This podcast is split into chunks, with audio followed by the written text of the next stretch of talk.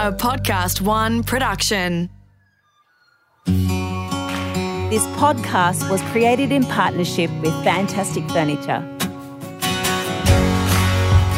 Hi, I'm renovation expert Cherie Barber, and this is Transform Your Home.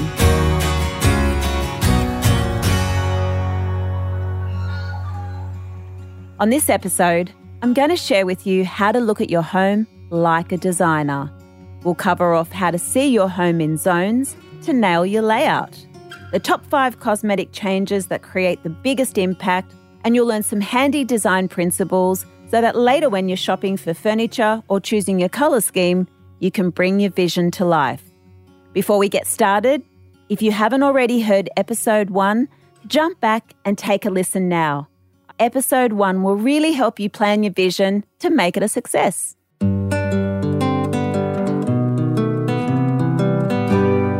Okay, so at this point, you've strategically locked down what theme you want for your home, or even just one particular room, that general look and feel that you're aiming for. So, what comes next?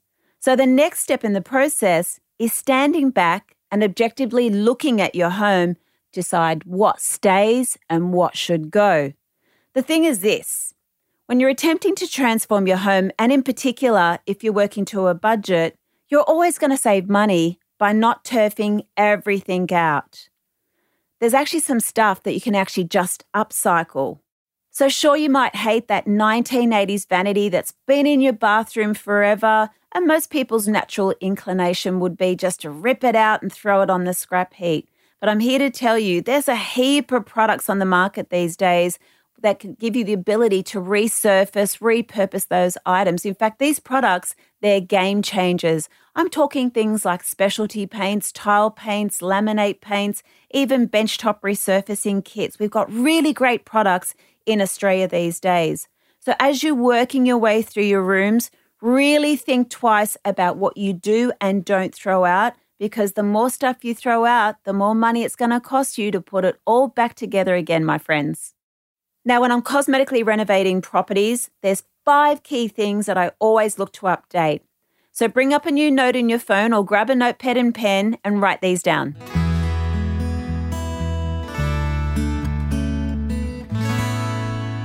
The first one is a paint makeover far and away, the biggest difference you're going to make is freshening up your rooms with a new lick of paint and a fabulous new colour scheme. In another episode, I'm going to be going into quite a lot of detail about why colours have such a huge impact on our moods, which colour combos work really well together, and how you can use colours to trick the eye, like making small rooms appear larger and bigger rooms feel more cozy. Really fun stuff. Number two is updating the flooring. Okay, now you may not like what's in your home right now, but there are ways to change it without bringing in a whole tribe of tradies. For example, you can lay down vinyl floor planks straight over your old floor tiles without having to jackhammer them up, which is really messy. Even things like new carpet is a really affordable option these days. If you've got mismatched flooring throughout your home, like a lot of homes do in Australia, you might want to think about how you can make all your flooring one uniform look. That's definitely the best thing for any property. In a bedroom, you might have some carpet that you absolutely hate. It doesn't matter if you're a homeowner or renter, there are other options. My question to you would be could you cover up that ugly old carpet with a big rug instead? If you've got old floorboards, sure, it's a bit more work, but you might find that bringing the floor sanders in to polish those floorboards might be a better alternative than replacing with a new flooring. So wherever there's a will, there's a way. So, number three is putting in some modern light fittings. Now, you've typically got two types of lighting lighting that's hardwired physically into your property, and then you've got more sort of superficial lighting, which can be things like floor lamps and your table lamps and bedside tables. So, in this instance, we're talking about your hardwired lighting. Now, a lot of properties across Australia, they have not much lighting in them at all. Very common to see the little oyster light right in the middle of a big ceiling. So, unfortunately, a lot of properties that don't have good light don't look so great. Have a look at what you've got currently and replace it with some nice modern light fittings instead. Now, for all the renters out there, don't lose faith. There's lots of ways that you can inject great lighting into your property, and we're going to be covering that in a later episode. Number four is replacing those daggy old window coverings. I'm talking things like the horrible curtains, the horrible blinds, the vertical drapes. Some wacky stuff happened with window dressings in years gone by. So, one of the questions I want to ask yourself is can you replace those curtains, those blinds with a much more modern alternative instead? Now, the good thing is, if you're a renter, you won't be able to change the blinds, but you can easily swap over the curtains. When you move out of the property, just put the old curtains back. Ideally, you want all of your window furnishings to match in every single window through your home. Number five is to select your furniture and styling items. You really do need to decide what furniture and what styling pieces are going to stay and what's going to go. You might even elect to mix some new pieces with your older pieces so that you can keep your budget in check. Like I mentioned, we're going to do a whole future episode just on styling items so that you can choose those pieces way more strategically. So, looking at those top five big changes is a really good place to start at looking at your rooms objectively as to what you should keep and what should go. The next thing you need to look at is do all the rooms in your home flow together currently from a practicality viewpoint? And how you answer that question is by looking at the four distinct key zones of the property, which is up next.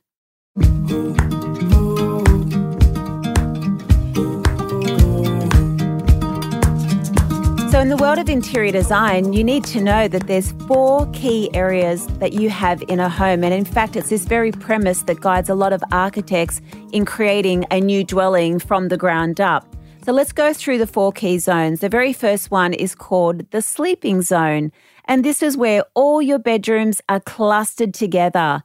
Your sleeping zone is the quiet part of your house. It therefore makes sense for all of those rooms to be clustered together.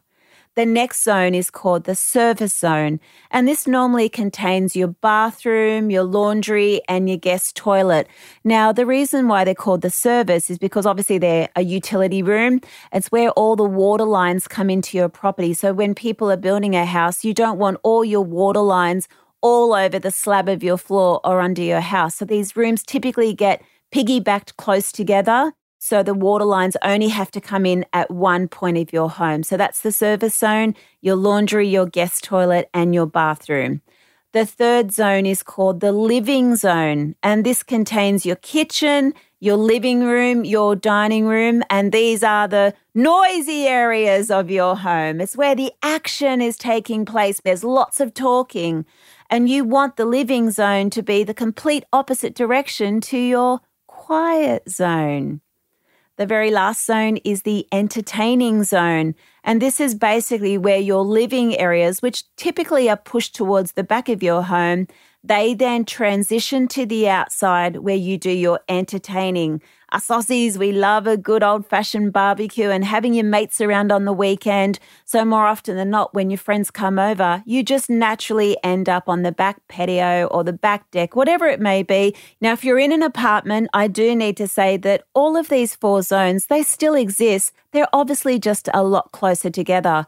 Once your property really does start to become larger, like a three or four bedroom typical Aussie home, you'll really notice these four zones at play. So, just to recap, the four key zones are your sleeping zone, the quiet area, the service zone, the living zone, the noisy areas, and your entertaining zone. Now, in architectural land, those four key zones, they're the ideal format, so to speak. But the reality is, many older style Australian homes, they have boxy, impractical, and very disjointed layouts, with some of the bedrooms located at the back of the house, blocking off access to the rear garden. So, first up, look at your layout to see if you can come up with an easier way to improve the floor plan. It might mean you need to relocate some walls and maybe a new external door at the back of your home to get that better indoor outdoor connection. But if you're going to do that, you'll probably need council or private certifier approval. So make sure you check those things first because ending up with a stop work order is not fun for anyone.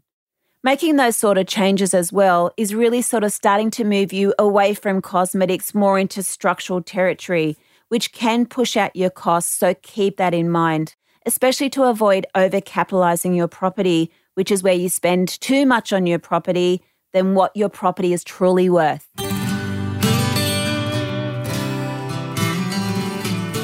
So now that you've worked out what should stay or go in your home, what your themes are, whether your layout is practical, it's really important that you have a good understanding of interior design principles. Because the reality is, if you don't know good interior design principles, you're really going to struggle with your makeover. Now, before I tell you what those key design principles are, what would be really handy right now is if you pull up your mood board and just grab some of those images that you've already placed on the mood board so you can start to see where these principles that I'm about to teach you are actually at play. It'll definitely help you understand what I'm about to teach you. So let's go through those now.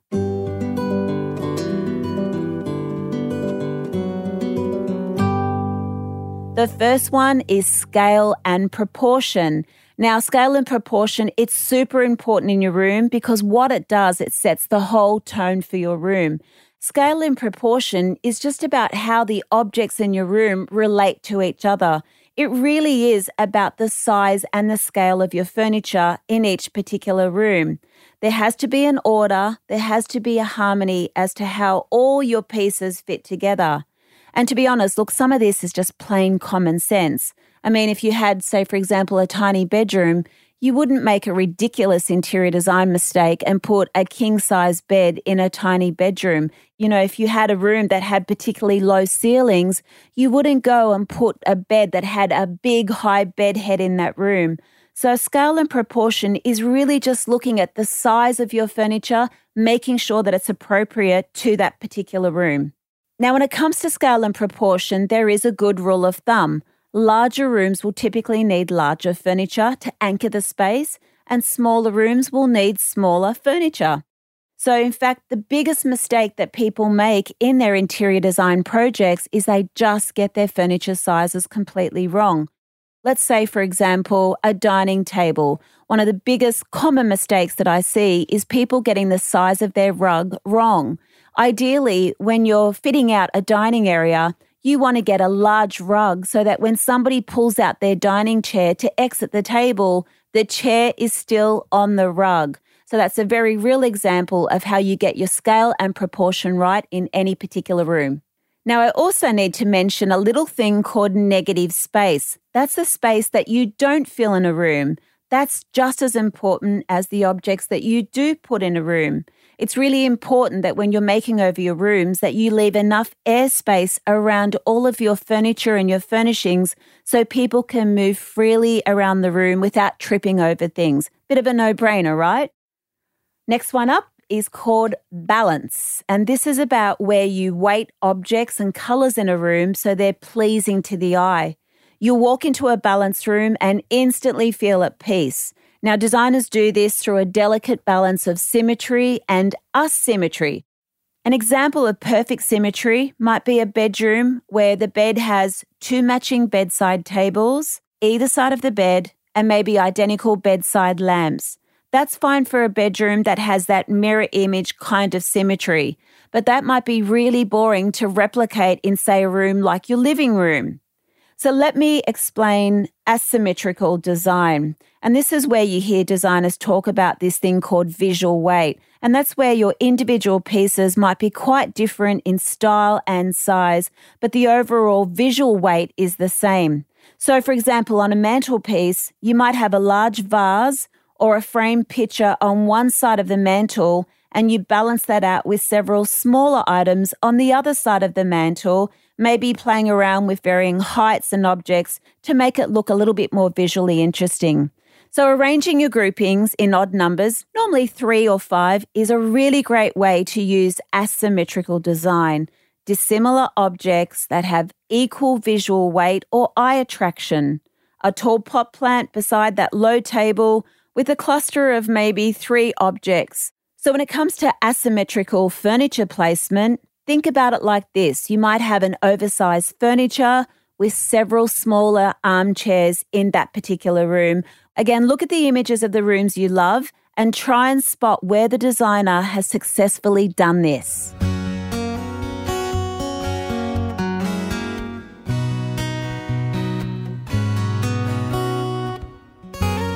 Next up, there's dominance and emphasis. And this is really about creating focal points in the room. So let me try and explain this a slightly different way.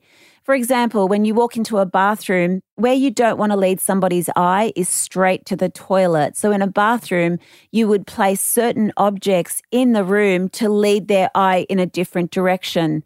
In a lounge room, you might want to install something like a gorgeous wallpapered feature wall. It might be a big artwork on one particular wall, could be a gorgeous chandelier, can be anything really, so that when somebody walks into the room, their eye naturally goes straight to that particular item that is most attractive and delivers the most wow factor. So, with interior designers, they pay huge amount of attention onto dominance and emphasis. And in fact, this can be often a starting place when it comes to selecting their furnishings and all their styling items. They'll find that one piece or one object that they want to become the central theme of the room, and everything else works around that. Then there's unity and harmony. So, with unity and harmony, it's about getting your house as a whole, a series of spaces linked together by hallways, landings, doorways, your stairs, and all the individual rooms.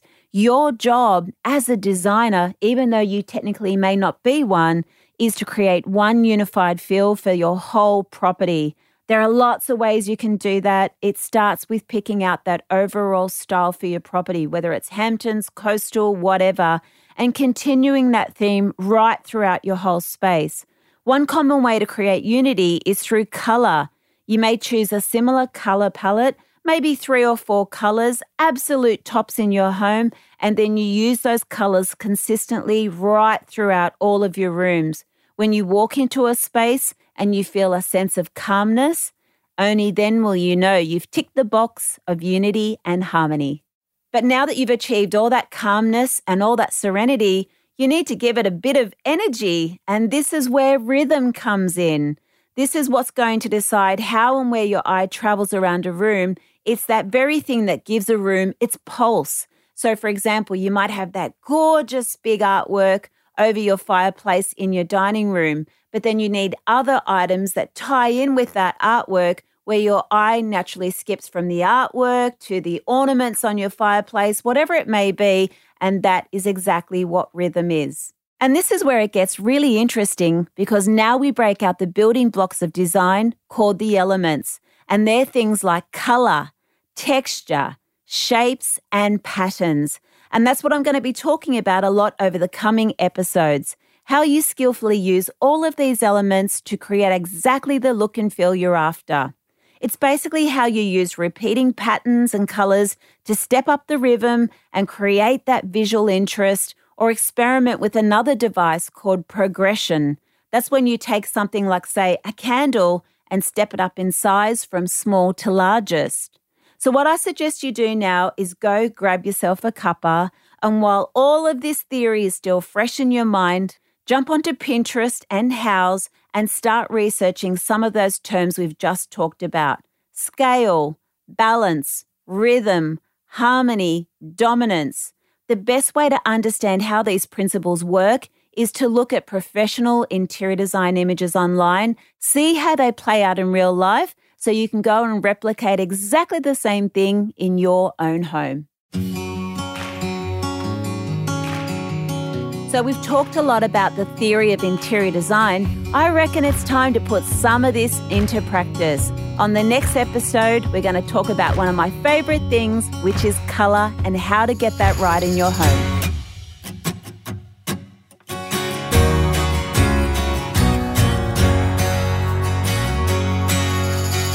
Transform Your Home was created in collaboration with Podcast One Australia, created in partnership with Fantastic Furniture, written and presented by me, Cherie Barber, producer Alex Mitchell, sound production by Darcy Thompson. For more episodes, simply search Transform Your Home podcast. Listen for free by downloading the Podcast One Australia app or head to podcastoneaustralia.com.au.